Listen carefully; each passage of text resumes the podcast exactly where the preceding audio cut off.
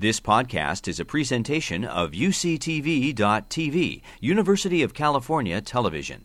Like what you learn? Help others discover UCTV podcasts by leaving a comment or rating in iTunes. I hope that this afternoon's excellent presentations have convinced you that the skin is very much worthwhile as a target of anthropogeny, the study of human origins. Skin is also very powerful in some places more than others. We are not comfortable with nakedness depending on where we grew up or when we grew up.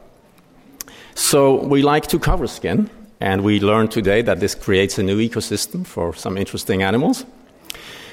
We've also learned that we have changed our colors many times in different directions, and our hair, shape, and color. It is fair to say that skin is our largest organ. We have an ideal model, the wetsuit in Southern California, two millimeters, about the thickness of your skin, and the surface of one of these banners, about two square meters. It is a self healing barrier. It provides protection, it provides defense, thermoregulation, and energy in form of the brain battery and in form of your first food naturally for two and a half years until average weaning age before agriculture. We synthesize vitamins there. It's a very important sensory organ. It's an ecosystem in more ways than one. And it has strong signaling value. It even signals our internal state of mind when we blush or flush, either saying a lie or being embarrassed. More so if you're melanically challenged, as us people coming from northern uh, places where we lost melanin. So I think we have many, many things to discover in the future study of skin. And I urge you to stay here for the question answer question session. Uh, but I'd like to, uh, for those who might leave before the, the answer session, I'd like to thank all of you in the audience, uh, to those to, who made the symposium possible, the symposium chairs, my co chair, uh, Nina Jablonski, our featured speakers, our individual supporters, and of course, all of you for attending. Uh, so I look forward to a question session, and I think my co-chair, Nina Jablonski, will address the first set of questions. We have, not surprisingly, some, some wonderful questions that have come forward. A question first for Dr. Gallo. Since the sterile wound has more inflammation, should we be scrubbing people with betadine, etc., preoperatively or not? Well, that's, a, that's an excellent question, and it brings the distinction between pathogens and commensal organisms. First of all, scrubbing with betadine does not sterilize the skin. There's still a tremendous number of microbes that uh, persist, but betadine does minimize the number of pathogens. So, absolutely, we should scrub. That was clear enough. Uh, two good questions for Dr. Sawka. The first Does the scalp and hair play a big role in heat loss? It does in cold environments. You have a tremendous amount of heat loss through the head because that's the exposed area and you don't get the constriction. But in a warm environment, um, you don't uh, have any exceptional amount of heat loss through the head. It's predominantly your, your skin of your torso and these areas are over, overlying the active muscle. Hold on, there's another question. A second question Many cultures believe that eating hot chilies in hot weather causes a cooling effect from sweating. Is this valid? Uh, not that I'm aware of, but. Um, not surprising, we have a, a, group of people absolutely obsessed with the microbiome, and so we have a large number of questions, and some of these might be shared between Richard and Rob, so you guys can sort of divvy, divvy them up. Um, do chemical additions to Western biomes negatively impact our health? You've covered a comparison, but I'm wondering about the implications of research like this. So I think the effect of chemical additives. Uh, so we saw that data for the first time last night. Uh, we haven't had time to fully uh, uh to fully look into the health implications. So um, that's certainly the direction we would like to take the research, though. Okay. With respect to uh, the fecal mi- uh, microbiome, your studies show that it matures at about two and a half years. This coincides with the weaning time of the Hadza. Is there a mismatch between early weaning in the West and the gut, gut microbe maturation at two and a half years? Um, that, that's a very interesting question. We've, we've looked across culturally at the specific effect of weaning, and what we see is that the maturation effect overall, um, although it's affected by weaning, um, children who are weaned at different ages still follow the overall pattern of maturation. So uh, probably, uh, so probably it's not going to be an issue to wean earlier. Uh, again, um, none of this data existed three years ago, so the kinds of prospective longitudinal studies you'd want to see have not yet been done. Um, one, one thing I'll note briefly is that because the technology to do this has dropped in cost so rapidly, a huge number of studies are possible now that weren't possible a few years ago. So it's a tremendous opportunity for students getting into this field. What is known about the skin microbiome of populations with great longevity? Nothing. That's, a, that's another great example of one of those projects that you could do now, but uh, you couldn't have done a few years ago. Does eating probiotic food is that useful for the microbiome? After taking antibiotics, can we regain our microbiome? Uh, yes, um, a number of different a number of different probiotics have been clinically validated for post uh, post antibiotic diarrhea. So, uh, in general, um, any of those probiotics or eating live yogurt uh, has been shown to be beneficial in several different clinical studies. Does chlorine in swimming pools act like antibiotics on the microbiome? Uh, great question. No data. there we go, Rich. Maybe Rich has data. No.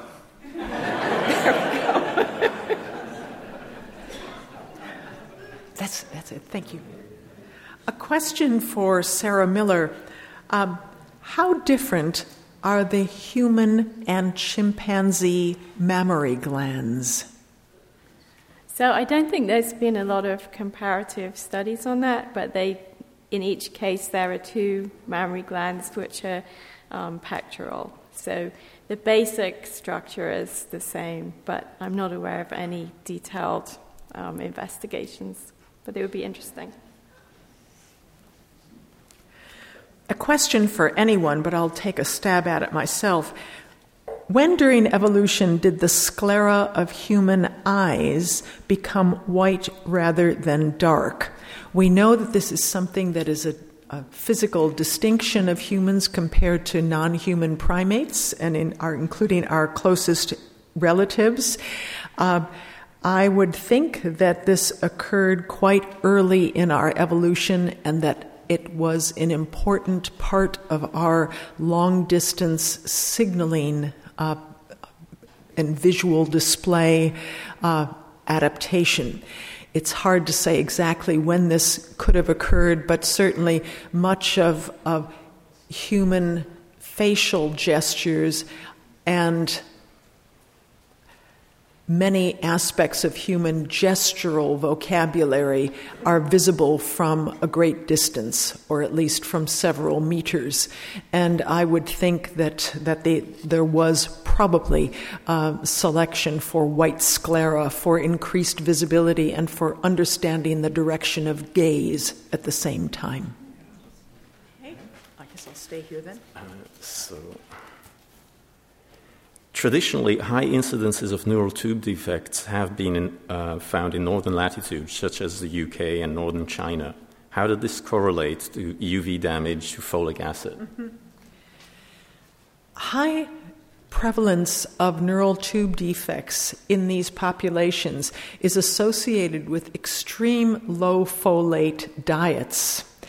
And so there was probably minimal amounts of ultraviolet radiation induced loss of folate in those populations. Rather, there has been historically and fairly recently tremendously low folate because in the diets. Folate comes from fresh green vegetables, citrus fruits, and whole grains, and we know that in populations that are eating very highly refined grains with not a lot of fresh fruit and veg, that there's a lot of folate deficiency.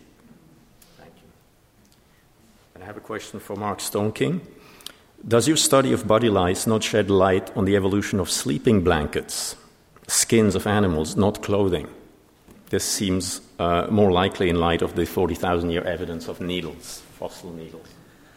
Yeah, we don't know for sure exactly what the, uh, you know, the, the, sort of evolution of clothing involved, but it seems reasonable to think that humans would have started out with wearing skins of clothing, uh, skins of animals, which would have probably been similar to the hair and may have facilitated the movement of lice into the hides or skins that humans were wearing.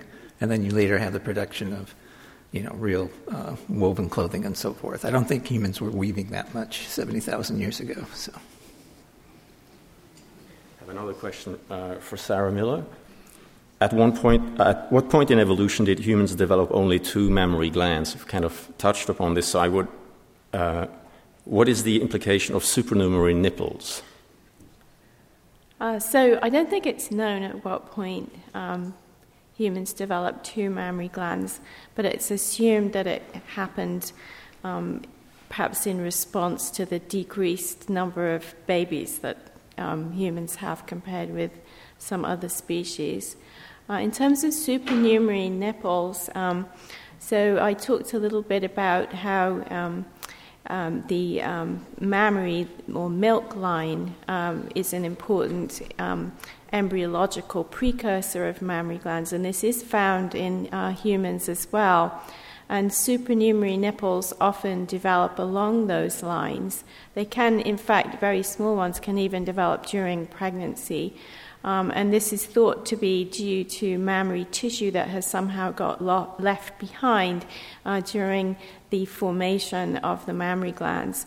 So, uh, some of um, some circumstantial evidence and some of our own um, unpublished data suggests that during the formation of the embryonic mammary gland, cells actually move along the mammary line and end up in um, the positions where the mammary gland will form. So, if those migrations fail or happen abnormally, this can leave behind a little bit of tissue that could develop a supernumerary uh, nipple either um, during embryogenesis or even later in life in response to hormones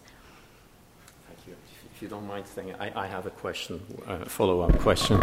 Do we have any information on, on the age of the permanent breast in humans as opposed to chimpanzees and bonobos, where breasts are not permanently, permanently enlarged? Yeah, I, am not aware of any um, evidence about that, but that doesn't mean there isn't any. They may, somebody may know. Thank you. One last question for Rob Knight. And this is the question whether breastfed baby or formula fed babies differ in their gut microbiota. Uh, yes, there's been several studies showing that, and uh, in general, the microbial diversity in the gut is uh, higher with breastfeeding. There's also some suggestion in the literature that breastfeeding may ameliorate the effects of early life antibiotics or C section delivery. Thank you very much. I think that's it for questions. C-section uh, effects on the microbiome, does that have any kind of noticeable health effects uh, in later life? Um, so we're not we're not sure whether the noticeable health effects of C-section in later life are mediated by the microbiome yet. So we know that C-section affects the microbiome. Uh, we know that C-section affects the risk of several diseases, including uh, including atopic dermatitis. Um, let's see, uh, food allergies, uh, pet allergies, I think, are on that list, uh, obesity, um, asthma. Uh, what we don't know for sure is whether the mechanism by which C section affects those conditions is via the changes in the microbiome, although we know that we, we know mostly from animal model work with some evidence in humans that all of those conditions have been linked to the microbiome. So, so the links that exist are between C section and disease, C section and the microbiome, and microbiome and disease. But we don't know if the specific mechanism of action of the C section is via those particular changes in the microbiome yet. Does that make sense? Okay, so this concludes our first ever CARTA Symposium on the human skin. I look forward to a future one. Thank you all very much uh, for being here today, and thanks to all the speakers for their excellent presentations. You've been listening to a podcast by University of California Television. For more information about this program or UCTV, visit us online at uctv.tv.